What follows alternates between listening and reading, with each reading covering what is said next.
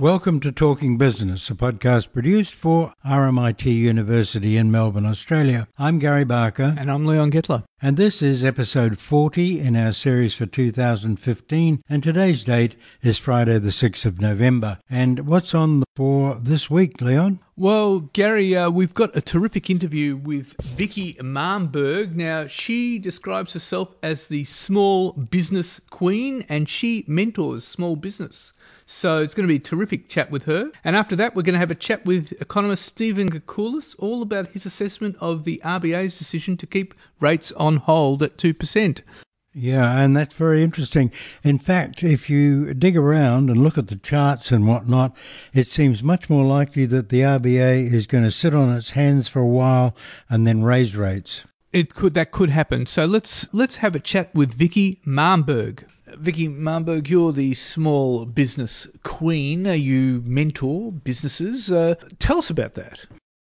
Um, yeah, I'm known as Australia's small business queen, and it's because I've had uh, longevity in owning my own businesses. So, the last 16 years, I have had eight different businesses, national and international, all in different industries. When I sold off my last business, people started asking me how I could help them to grow their business, which then led me to collate my own proven systems, which I affectionately call the winning hand in business. And it's based off a deck of cards because not everybody knows how to play poker and win and not everybody knows how to play business and win. And poker is the only card game of strategy that there is. So that's what I base my fundamentals on. And I am not an advocate for gambling, not whatsoever, but I'm a true advocate for strategy. So, what if someone doesn't have the right cards?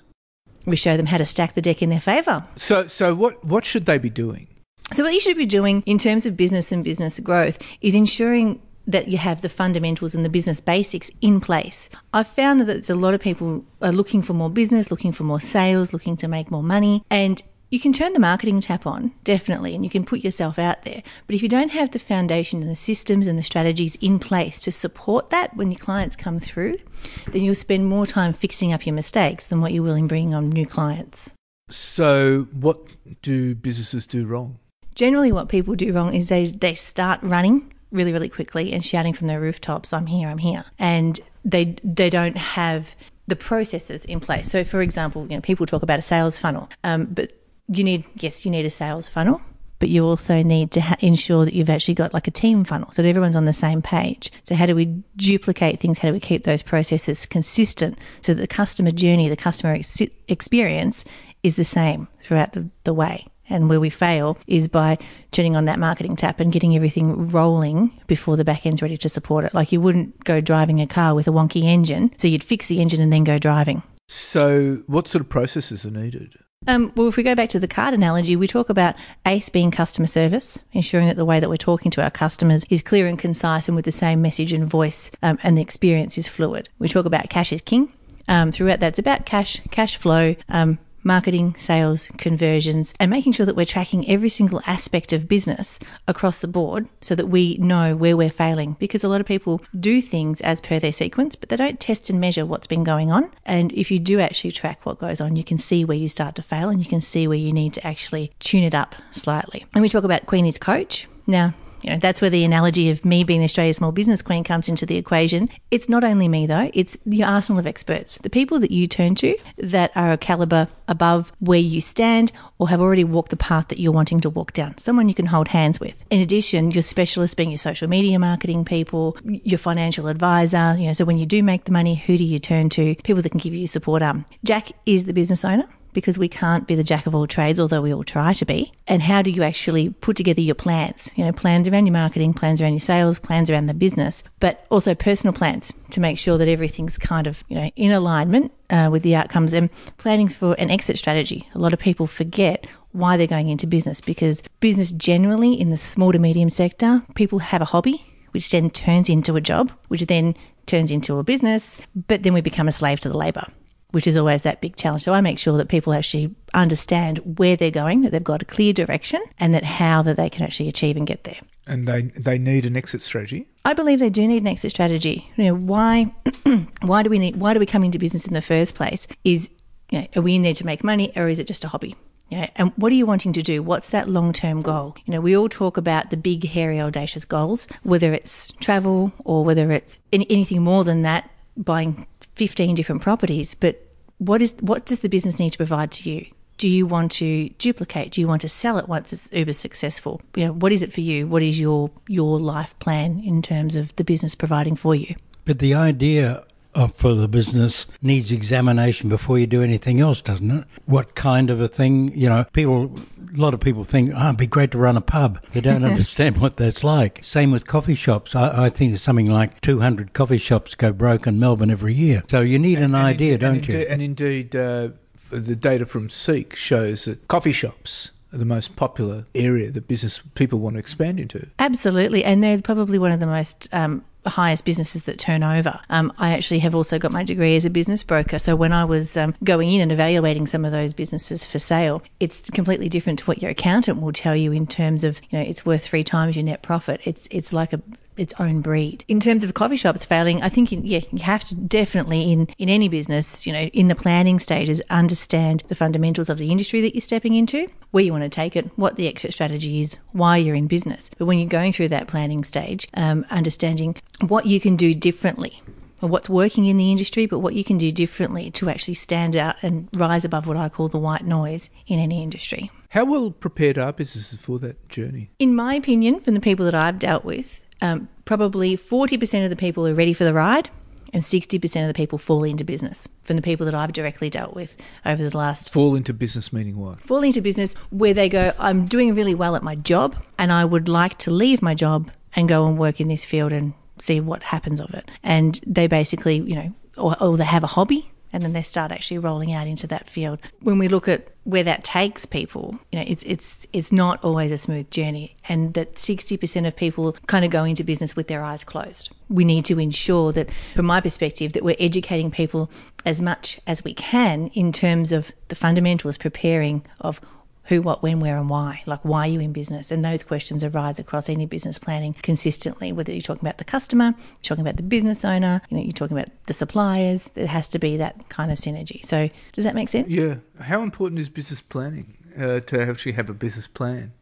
Depend. Well, it's very important to understand where you want to go. So, you know, business plans can vary up to a 100 page document to a large presentation with all the facts and figures and whichever else for the bank. Or it could just be a four page or two page sketch. Some people have it on napkins these days. But it's important to understand what the outcomes are going to be. So you have to have a strategy to drive you towards your outcome. And if the outcome's the magical million dollars for you, then you, you do need to know how are you going to get there. You do need to know, you know, how many widgets or how many customers you're going to be speaking to or widgets that you're going to be moving. So, w- what's the easiest way to find out how good a market you, you're likely to have? I mean, you're not going to go into um, Brunswick Street and start a coffee shop unless you know how many there are there. Yes, exactly right. Um, I think if you're going into retail uh, or into into the, the hospitality industry, that you need to understand. Um, know, have you worked in the industry before? What is your actual understanding of what goes on in a, in that specific field, um, and also your community? You know, you, you need support from your community. And what I mean by your community is will people come to you? Are you a destination? Are you a product or service that somebody is looking for or or they're just walking past, like a coffee shop's are walking past. But a service based business, you generally Google and start looking for it. So, and of course, word of mouth too. So, community is really important, understanding the demographics of any specific place. And differentiation will be important. I mean, getting an espresso machine and a few mugs is not going to do it. No, and you know, these days making making coffee is an art. Um, in terms of coffee, coffee's a drug. So if you can make a really, really, really good coffee, you'll get return business. But if you make a coffee and someone doesn't like it, then of course that's going to be the decision to go up the road. So you do have to make sure that your differentiators are there, and you've also got consistency. And that's where we come back when I spoke about the cards and I spoke about um, the team. You know, consistency across the board. So if there's one chef on or one barista on or whatever that looks like. But if if sixty percent, as you say, fall into it, does that mean sixty percent will close? No, not 60% will close. It's from the people that I've dealt with directly, out of the 60% that have kind of fallen into business or have just gone, I've got a good idea, I'm going to try this. The ones that have bumped into me have put their hand up and asked for help. So that 60% of people haven't closed. I've had one particular person that I haven't engaged, but I've, I've helped along the journey. And she wasn't overly committed to it. She was distracted by the big, bright, bright, shiny light syndrome and wanted to do everything all at once. So I think you know, that 60% when you're actually going into business, you need to ensure that you stay focused on that one thing and don't go off and do 10 different businesses all at once. And that would be your key piece of advice? My key piece of advice, your take home piece of advice would be um, have a look at what you're doing, investigate it thoroughly, ensure that you've got a strategy and you know what you'd like your outcomes to be and map towards that and just keep going every single day, chunk towards that step by step. Vicky Marburg, thank you very much. Thank you. It's been a pleasure. Well, I thought that was very interesting, Leon. Vicky's, um, you know, just showing small business how to relate to customers and provide service and stuff like that. It's basic, but it's very, very important. Absolutely. And now let's have a chat with Stephen Koukoulas. Stephen Koukoulas, uh, the RBA has left interest rates on hold at 2%, uh, but it's left the door open for more rate cuts. How do you see it? Yeah, look, I, I think it was um, a bit of a, a, bet each way, if you like. That uh, my reading of the RBA statement was actually a little on the optimistic side. It said that the conditions are in place for stronger economy in the period ahead, or words to that effect. So it's, it's suggesting that you know the low point in the GDP growth cycle may well be passing us by. But then on the other hand, they did note that you know with that very low inflation number that we saw just recently, that you know if there is any bad news on the economy, if you like, if we did get the unemployment rate creeping higher, or if perhaps global conditions or those in China in particular turn sour, then they do have scope to cut interest rates. So I think you know they, they don't want to cut rates. I think is the point, but they will if they have to, if conditions change in the next little while. Well, they're saying inflation will come in lower than expected. So uh, and uh, surely you would expect that uh, they'll wait till December to see if it's on that low trajectory to see whether they cut rates further. Yeah, indeed, and then well we the, the bad news, I like, I, guess, uh, for Australia is that uh, we don't have monthly inflation. We need the quarterly numbers, and we don't get the next quarterly number until late January. So ahead of the February board meeting, if you're looking for a timetable for when they'll get confirmation that inflation is low, and maybe that last quarter was just a quirky number. You know, we've seen that before in the past. So look, I, I think um, what is happening on the inflation front, and this is one of the dilemmas that the US Federal Reserve has got, and even the European Central Bank and others, is that global inflation is very, very low. You know, that this big fall in commodity prices that we've seen over the last couple of years does feed into low consumer inflation. You know, the cost of goods and services is, is, is low globally. Australia is one of the participants in that. When you think about the Fed decision and, you know, procrastination, if you like, about their hiking of interest rates, one of the reasons is that, is that inflation is low there. So, um, again, Australia is just part of that phenomenon. And um, if we do get low inflation, uh, you know, the RBA would cut. I think it's important just to mention here too the housing cycle. Uh, there's a lot of um, chatter that the housing boom is ending and all those sorts of things that we're heading for, you know, nasty recessions and all that sort of stuff as the housing market declines. I think it came through again, sort of reading between the lines of the RBA. They're not unhappy with house prices coming off the boil. In fact, that's what they want to see. So with that out of cycle rate hike from the banks a, a, couple of weeks ago, I don't think the RBA at this stage is concerned. So you know, lots of water to go under the bridge before we see the next interest rate move. But um, for now, it looks to be on hold. Assuming, though, that the Fed will lift rates in December and uh, that will send the dollar down even further, where do you see the RBA's movement then? Yeah, well, that's a critical issue. You know, the Fed, uh, and again, the RBA, you know, quite interestingly, made the made the call that they're expecting the US Fed to, to be hiking rates in the months ahead. Whether it was December or some other time, you know, remains to be seen. But um, that is a vital issue for, for not just the currency markets, but just for global sentiment. It's, it's curious that you know the stock market's been rebounding over the last uh, week or two, uh, even though the rate hike is sort of you know well and truly priced in there over the next few months in the US. So you know, maybe market conditions are settling down. Maybe we are getting slightly better global news. You know, China's the big concern though. We still aren't completely sure what's happening there, and I note you know quite importantly that you know iron ore price is back below 50 US dollars a ton. The gold price is coming off as another sign of uh, this deflationary uh, funk, if you like, in the in the global economy. So that's the stuff that the RBA is mulling over, and you know, it's like the uh, the smorgasbord of information that they're checking. You know, some things are okay, some things are weak, and some are strong. So that's their dilemma. Certainly, uh, all the uh, economists, like people at the ANZ, are tipping uh, the RBA will cut it by interest rates by 50 basis points next year. Where do you see that? Look, I, am an on hold person. I, you know, I think,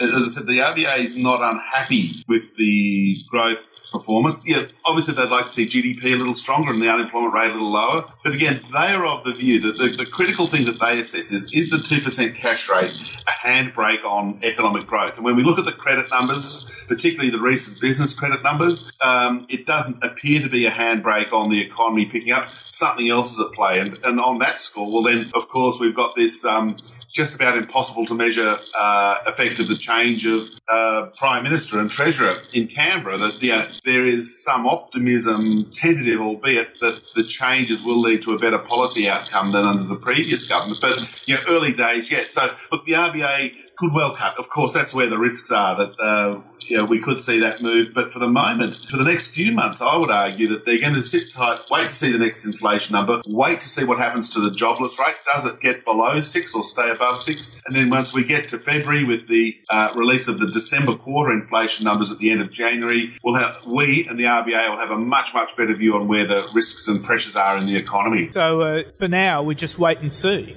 I'm afraid so.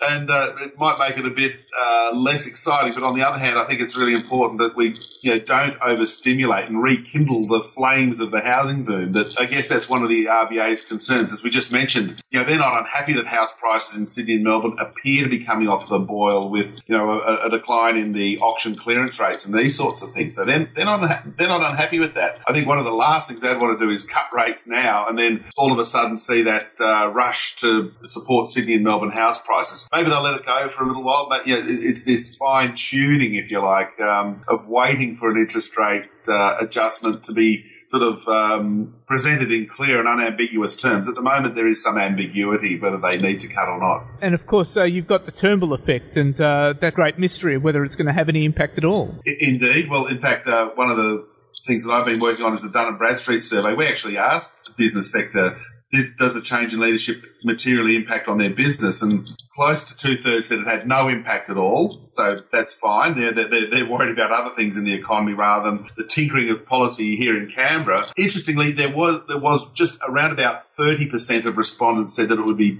beneficial to their business. Uh, and only a very small percentage said it would be negative for their business. So even though most people said it's not, look, it's not going to really change how they run their businesses, of those who said it would have an impact said that it would be positive. Now, whether it's enough to offset, as we just discussed, you know, the, the cooling in China Chinese economic activity, the decline in mining investment, you know, remains to be seen. I think the big proof of um, Mr. Turnbull and, of course, Treasurer Scott Morrison will be the MYEFO, the mid-year economic update, which comes out, uh, as I understand it, sometime during December. So that'll be an interesting update, not only on just the budget and the economy, but also on any potential policy changes that they may want to, they may want to flag with the community and just sort of signal their intention ahead of uh, the election next year. And chances are uh, those policy changes would become part of their platform. It, that's and this is the discussion on tax policy among other things. But obviously the GST is getting a lot of the headline coverage at the moment. But you know, clearly they can't implement any of these changes in the current parliament. And gosh, we've only got about ten months till the election at the most. So look, I think whatever they do come up with in terms of uh, tax policy, GST, superannuation, uh, tax changes, and these sorts of things will be very much part of the uh, political platform. And that's I think I think where the election is going to be fought. You know, hiking the GST and perhaps broadening the base versus uh, maybe getting the revenue from the the uh, superannuation industry, which is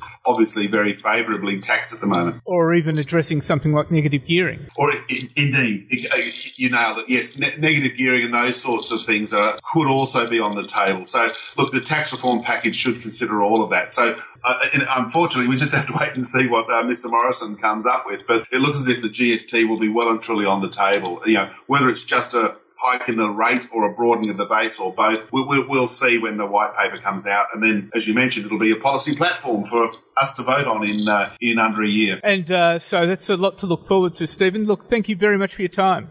Thanks, Leon. Thank, thank you. you. So, what do you think? Stephen's in Canberra and he's close to the action there. Well, it's uh, it'll be interesting to see. It's interesting that he says uh, the RBA is actually just going to take a look and wait and see what happens. And uh, his instinct is to say the RBA is just going to keep it on hold for a while It certainly looks that way. And now the news. Well, Gary, first of all, to China, and uh, according to their latest official Purchase Managers Index, it came in at 49.8 last month. And so activity in China's vast manufacturing sector in October shrank for the third month in a row, adding to fears that the world's second largest economy is slowing faster than policymakers admit. But China's President Xi Jinping has set a growth target of no less than 6.5% as part of the world's second biggest economy's latest five year plan. And this, the 13th five year plan, pledges to narrow the income gap and raise the proportion of middle class population while allowing more rural residents to live and work in China's cities. Australia's largest trading partner plans to double 2010 GDP and per capita income by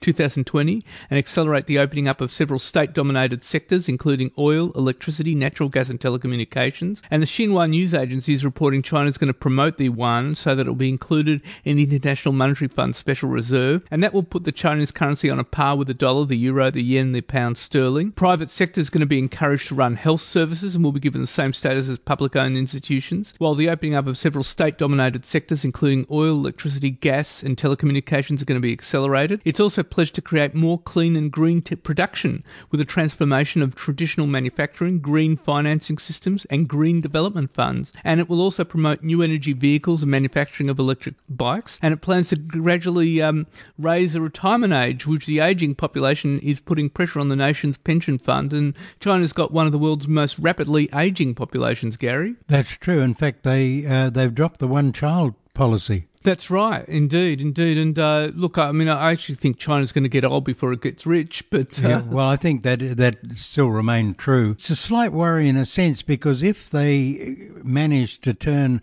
1.6 billion people into middle class, I'm not sure the planet can provide the wherewithal. Well, it'll be interesting to watch. But anyway, that's their latest five-year plan. So let's watch that space.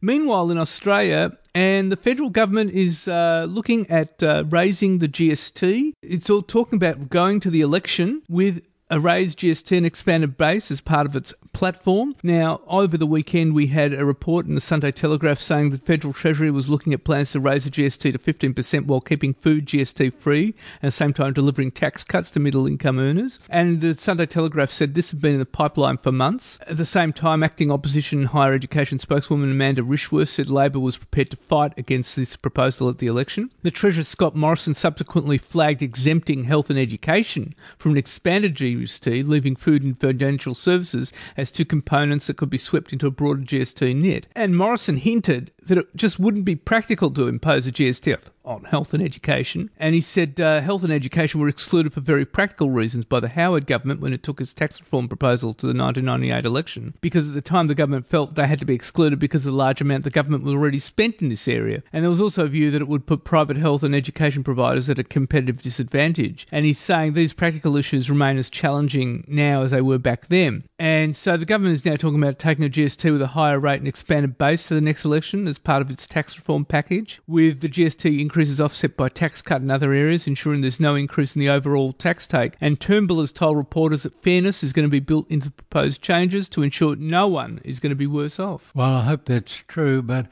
nonetheless, the budget's got to be, um, you know, levelled out from where it is. We're still uh, in heavy debt. And at the same time, Liberal Senator Ian Macdonald has written to Scott Morrison opposing any increase in the GST and has told the Treasurer it won't be getting his vote. And Senator Macdonald says that as a member of the Howard government, which had introduced the GST, he was committed to ensuring the tax would not exceed 10%. So he's on his way back to the past. That's right, that's right. Yeah, well, at 10%, I think we've got the lowest uh, goods and services tax in the world, in the Western world. Absolutely and it is far too low. We either pay it that way, and they do something about levelling out the uh, uh, the social effect, um, or we go down the googler. That's right. Now, a new survey shows that the Turnbull effect on business confidence has, has, has actually been lost, and new data actually shows it's going backwards. The Dun & Bradstreet's Business Expectations Index shows a drop in sales, selling prices, employment, profit, and investment in the first quarter of 2016. That's not seen since the June quarter of 2013. And that's in stark contrast to other surveys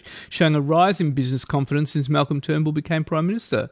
And according to the survey, six out of ten businesses expect no change in their business operations as a result of the leadership spill. Yeah, I'm not sure they they um, that's justified anyway. Why should it? You know, it's it's something to watch. Anyway, it's saying businesses just watching that space very very closely. But while businesses are wary, the latest ANZ Roy Morgan Weekly Consumer Confidence Index rose 1.6 percent, and Chief Economist Warren Mo- Hogan said Turnbull has made people feel more optimistic about the economy, and confidence levels above are above the long-term average for the past few weeks. Now, the services sector has entered its longest period of expansion in seven years, contracting for the first time in five months, according to the Australian Industry Group data. And the performance of index service fell uh, 48.9 points in October, declining 3.3 points from September. Now, anything above 50 indicates expansion, anything below contraction. As I said, the move to contraction ends the sector's longest period period of expansion since the global financial crisis. Yeah, and we're still on the wrong side of the line. That's right, that's right. Now, the pace of house price growth is easing according to the latest home value index by CoreLogic RP Data and shows only a small rise in capital cities and prices rose only 0.2%. CoreLogic RP Data head of research Tim Lawless said a number of forces, including Lloyd-Reds and affordability issues, were driving the slowdown. But there was an interesting report the other day from Credit Suisse saying it's also because the Chinese interest in Australian properties cooling cooling down because the Chinese aren't feeling as affluent anymore. Well, that's true, and, and uh, they they probably laundered enough money so already. But it, it's also the clearance rates uh, well down. Houses just some houses are not selling. The annual rate of inflation is below the Reserve Bank's target range after another month of price growth in October. Consumer prices were flat, following a rise of 0.3% in September, and that's delivered an annual inflation rate of 1.8%, according to the TD Securities Melbourne Institute monthly inflation gauge. And with all of that, the RBA held the official interest rate at its current row level of 2% declined to offset a string of out of cycle hikes from major lenders. And that was largely in line with analyst forecasts, but it's left the door open for rate cuts next year. And in his statement, Reserve Bank Governor Glenn Stevens alluded to signs of post mining boom recovery, market volatility settling down, but he flagged the outlook for inflation might afford scope for the further easing of policy. It'd be interesting. I think there's a lot of smoke and mirrors around that and the budget and tax. It's, it's all somebody's trying to sell something. Retail sales. Uh, um, rose in September. Export growth matched the strongest growth in almost two years, supporting the RBA's view that the economy is robust enough not to need further interest rate cuts. And turnover was spurred by a jump in spending at cafes and restaurants and saw total sales gain 0.4% from August. And that's at the same time that our um, uh, trade deficit actually narrowed. Exports are up. exports uh, rose 3% and imports 2%. Yeah, which is pretty good and it came in at 2.9 billion, which is good. Now, so that showed some sign of recovery. Now, Westpac, Australia's biggest lender to property investors,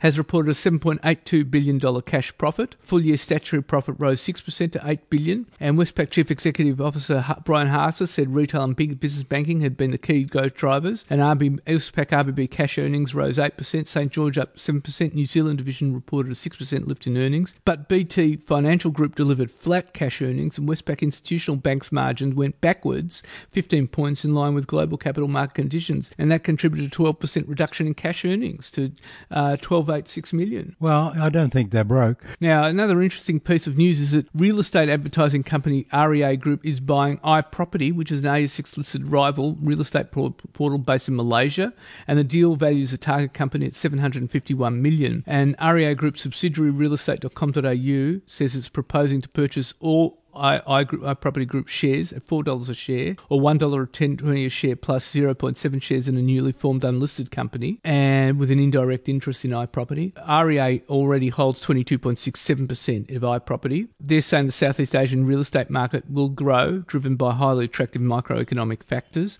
macroeconomic factors like expanding populations, increasing GDP per capita. They're saying it's um, it's a great opportunity to expand their online advertising. Yep. Well, good luck to them, and nice to see an Australian company getting out there. That's right. Now, fascinating piece of news for the week was Optus snatching the digital and broadcast right to English Premier League in Australia from Fox Sports from the Murdoch and Telstra owned Fox Sport. Now, analysts say Optus will be paying around 50 million annually to broadcast the most sports watched sports league in the world, and the deal gives Optus the broadcast rights in Australia to all 380 matches each session. And this is a major setback for Fox Sports and for Telstra and Rupert Murdoch, which has broadcast the league since the late 1990s, airing Barclays Premier League games as part of its subscription TV sports pack add-on. Basically, it means the millions of EPL fans in Australia won't have to subscribe to Foxtel anymore to get the games. Consumers are increasingly switching off from traditional linear television and turning to mobile and broadband connections for content. And Optus says it's exploring its options and